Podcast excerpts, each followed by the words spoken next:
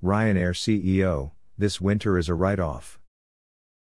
Ryanair Chief Executive Officer Michael O'Leary said that vaccines was the first real sign of sunshine for airlines and meant there is a fair degree of positivity about summer 2021.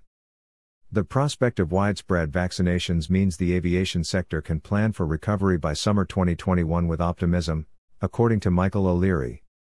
Speaking to WTM aviation expert, John Strickland of JLS Consultancy, he said he expects a wave of vaccines, meaning traffic can return to about 75 80% of last year's levels. This winter is a write off.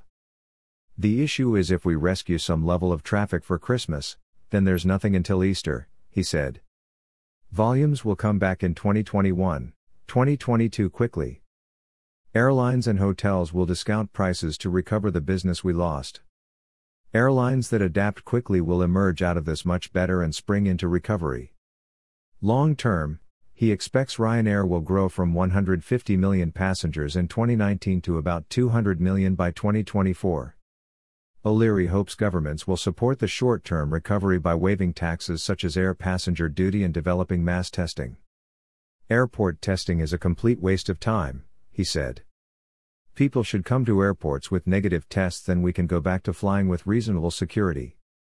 Ryanair is in a better position to recover than its rivals, he said, because it has not borrowed at inflated rates and kept its aircraft and crews flying. We can pounce on growth, it is important to fulfill the enormous snapback in travel demand, he told Strickland. There will be an invasion of the beaches. We need to be there providing capacity at low prices. We can get hotels and beaches full again. He predicted British Airways parent IAG will emerge from the pandemic stronger as it has gone through the pain of job cuts, unlike other airline groups which receive state aid but are still tied into expensive workforce deals. Other low cost short haul carriers such as EasyJet and Wizz Air will also emerge stronger from the pandemic, he predicted. Stansted remains his airport of choice for London, thanks to its low costs, and further savings are being made by developing software in house.